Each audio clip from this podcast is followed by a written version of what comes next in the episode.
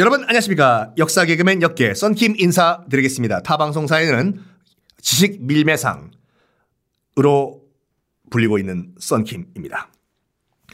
어, 지난 시간까지 팔레스타인 땅 예, 역사적으로는 가나안 땅이라고 불리는 지중해 동쪽 끝에 있는 이 땅 현재로는 법적으로는 법적인 좀 그렇다 하여간 이스라엘 영토 이스라엘 국토인 이 팔레스타인 원래 주인이 누군가 배경 설명을 아주 간단하게 어, 최대한 중립적인 입장을 지, 어, 지키면서 구약 성서를 사료로 생각하고 말씀을 드렸어요 어제까지요. 시오니즘을 갖게 됐다. 말씀드렸죠. 유럽에서 그 박해를 당하던 유대인들이 고생 많이 했어요. 솔직히 2000년 동안 어, 성씨도 없이. 근데 이 시오니즘 그러니까 다시 돌아가자. 나 돌아갈래 팔레스타인으로 어 그 시온 땅 시온 산 주변으로 근데 그게 약간 생각으로만 머물고 있었어요. 아니, 그게 말이 되나. 가면 좋다 이거죠. 좋은데 어떻게 그걸 가요 또 가면 방빼라고 해야 되는데 생각으로 머물, 생각으로만 머물었던 시오니즘, 시온주의가 현실화된 계기가 빵! 발생합니다. 이거부터는 근대사예요. 1894년. 속이 좀 시원하지 않습니까? 우리가 알만한 시대로 돌아왔기 때문에 1894년 어떤 상황입니까? 생각나는 대로 말씀해 보십시오. 1894년 프랑스는 어떤 상황일까요? 음, 좋은 상황이다. 프랑스어를 사, 쓰는 상황이다. 맞습니다. 아이, 그거. 1894년이면 이 상황이죠. 1871년 어떤 해인지 기억을 못 하셔도 상관없어요. 1871년이 프로이센과 프랑스가 싸움을 벌였다가 프랑스가 완전 박살이 난 해지 않습니까? 비스마르크. 비스마르크가 프랑스를 박살 내버리잖아요. 1871년도에. 그래가지고 파리에 있는 베르사유 궁, 거울의 방, 파리 한복판에서 통일 독일 제국 선포해버리잖아요. 어, 그때 있었던, 어, 이 프랑스의 국왕, 나폴레옹 3세 비스마르크한테 포로로 잡히잖아요. 어이, 나폴레옹 3세, 담배 한 대 줄까? 어이, 감사합니다. 이 상황에 지금 프랑스는 옆에 있었던 신흥 강국, 이 프로이센에게 박살이 낸 그런 상황이 1894년이에요. 한 20년 흐른 후죠. 그때 자존심이 땅까지 떨어졌던 프랑스에서 어떤 일이 발생을 하냐. 드레피스라는 사건이 하나 발생을 해요. 1894년. 만약 혹시 검색하실 분들은 드레피스 사건이라고 검색하시면 쫙 나오거든요. 어, 이때 지금 그 프랑스는 분위기가 어땠을까요? 이 독일을 사랑했을까요? 사랑할 리가 있겠나.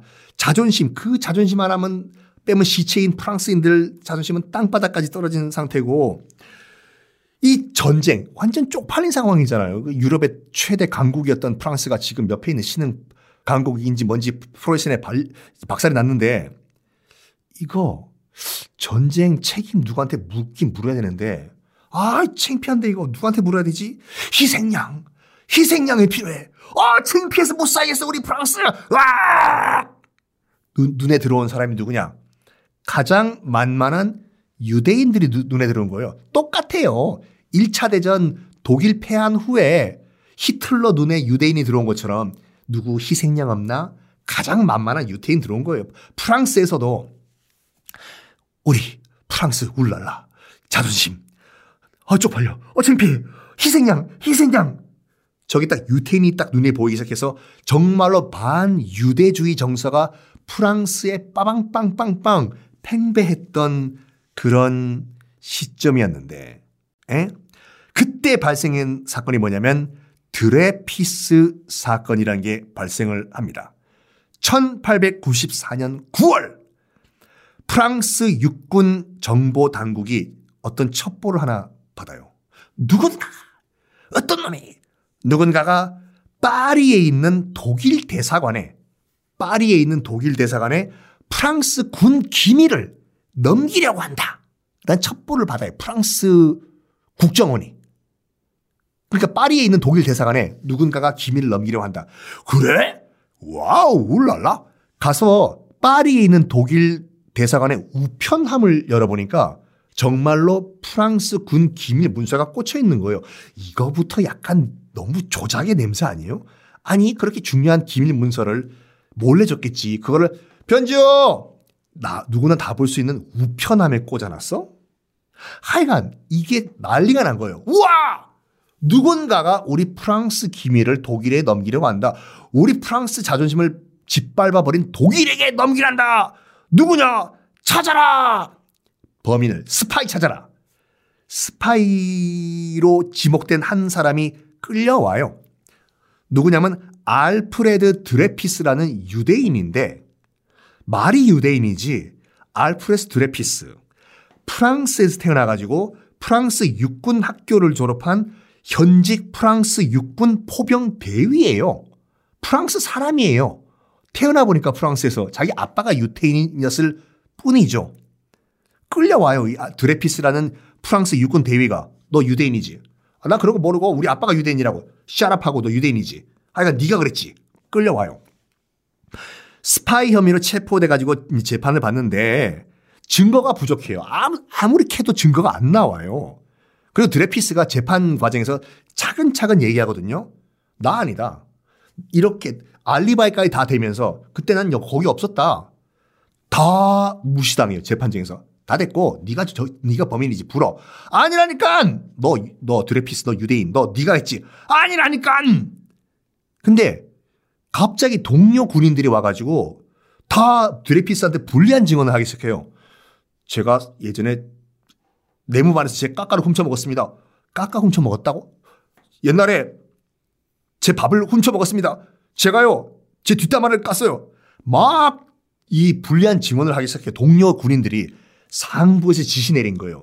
얘 무조건 스파이로 엮어 넣어라. 그리고 기밀 문서 그 우편함에 꽂혔던 기밀 문서 갖고 와가지고 결정적으로 뭐냐면 필적 손으로 쓴 문서였거든요. 드레퓌스 너 써봐. 아무 글씨나.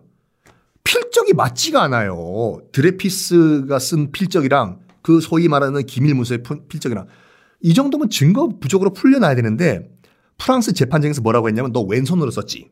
너 왼손으로 썼지. 왼손으로 써보니까 대충 비슷하게 나오거든. 네가 범인이네. 그래가지고 딱 재판 4일이에요. 4일. 4 days. 4, 증거도 없이 단 4일 만에 무기징역을 선고해버려요. 드레피스. 그런 다음에 1895년 1년 후죠. 어디로 그 보내버리냐면 프랑스령 남미에 기아나라고 악마의 섬이라는 섬이 있는데 프랑스에서 사형수들 이런 사람들 보내는 그 가서 죽으라라는 섬이 있어요 남미에 이 악마의 섬이 뭐로 유명하냐면 다다다다다다다 다다다다다다다다 아 빠삐용 넌 왜 자꾸 탈출하는 거야? 에 자유를 찾아서 빠삐용이 실제로 갇혀있던 그렇게 수없이 탈출하려고 했던 그 섬 악마의 섬으로 드레피스를 보내버려요 프랑스 당국이 딱 4일 재판한 다음에요 가기 전에 일단 현직 육군 대위잖아요. 프랑스 육군 대위. 망신 강등식을 또 펼칩니다. 아유, 정말 프랑스 정말 어떻게 하냐면 포병대대 대위잖아요. 전 포병들이 다 보는 앞에서 군복을 입힌 다음에 뭐냐, 뭘 하냐면 그 당시 이제 프랑스 육군의 상징이 이제 예도라고 해서 칼 옆에 딱 꽂는 차는 칼이었는데 그거를 뺏어서 그 프랑스 장교가 뺏어서 모든 포병 동료 군인들이 보는 앞에서 꺾어버려요. 딱. 넌 더 이상 프랑스 군인은 아니다 이거예요. 그리고 모든 동료 군인들이 보는 앞에서 군, 군복 입고 있잖아요. 그 드레피스가. 계급장이나 훈장 떼가지고 땅바닥에 던져버려요. 그리고 발로 밟아요. 그런 다음에 악마의 섬으로 보내는데 3년 후에 3년 동안 정말 고생해서 죽기 한, 정말 죽지 못해 살았다고 하는 드레피스가 그 섬에서 3년 후에 새로운 증거가 어이없이 등장을 해요. 어떤 증거냐면 진짜 범인이 잡혀요. 진짜 범인이. 그때 그 기밀 문서를 넘기려고 했던 우편함에 꽂았던 누구냐면 프랑스 정보국 내부 직원이 그런 거예요. 우리로 치면 국정원 직원이 배신한 거죠. 간첩 잡는 직원이 간첩질을 한 건데 그 사람 프랑스인이에요, 프랑스인. 드레피스가 진범이 아니라는 증거가 나왔으면 풀어줘야 될 거 아니에요. 그런데 진범이 잡혔음에도 불구하고 프랑스 군 간부들은 일관되게 뭔가 잘못된 거예요. 아, 이거 진범 저거 이제 전체 진범 아니라니까. 진범은 드레피스라고 계속 우긴 거예요. 아, 드레피스가 진범이라니까. 그때 프랑스 지식인들이 뭔가 이상한 거거든요. 그래서 약간 깨어있던 프랑스 지식인들이 재판 다시 하자. 뭔가 이상하다. 그 재판 다시 해요. 그 재판 다시 하자라고 그 주장했던 사람 중에 한 명이 에밀 졸라. 그 굉장히 패륜적인 사람 아니에요. 졸을 사람이 없어요. 에밀 졸라가 아니라 그 프랑스 지식인 에밀 졸라가 다시 합시다. 드레피스 뭔가 이게 지금 그 누명을 쓴 것 같은데 다시 재판합시다. 그때 프랑스인인 에밀 졸라한테 극우 세력들이 엄청 테러를 가했다고요. 너, 너 혹시 너 족보에도 유대인 있는 거 아니야? 왜 유대인 편을 드냐고. 이런 식으로. 하여간 다시 재판을 받긴 받아요. 1899년에 드레피스가 다시 재판을 받는데 재판장이 드레피스 불러가지고 제안을 합니다. 야, 일로 와봐. 드레피스. 아이고, 제가 고생을 많이 해가지고. 너, 재판 계속 할 필요 없고, 어? 딱 쿨하게 유죄 인정해. 아, 진범 잡힌 거, 그거 나발이고, 그건 뭐 이렇게 신경 쓰지 말고, 네가 범인이라고 유죄만 인정하면 쿨하게 무기징역에서 10년형으로 깎아줄게. 아, 10년 좋잖아. 너 벌써 거기 그 지옥의 섬에서 5년 살았잖아. 5년만 더 있으면 돼. 그럼 풀어줄게. 지칠 대로 지친 드레피스가 거기에 동의를 해요. 알았습니다.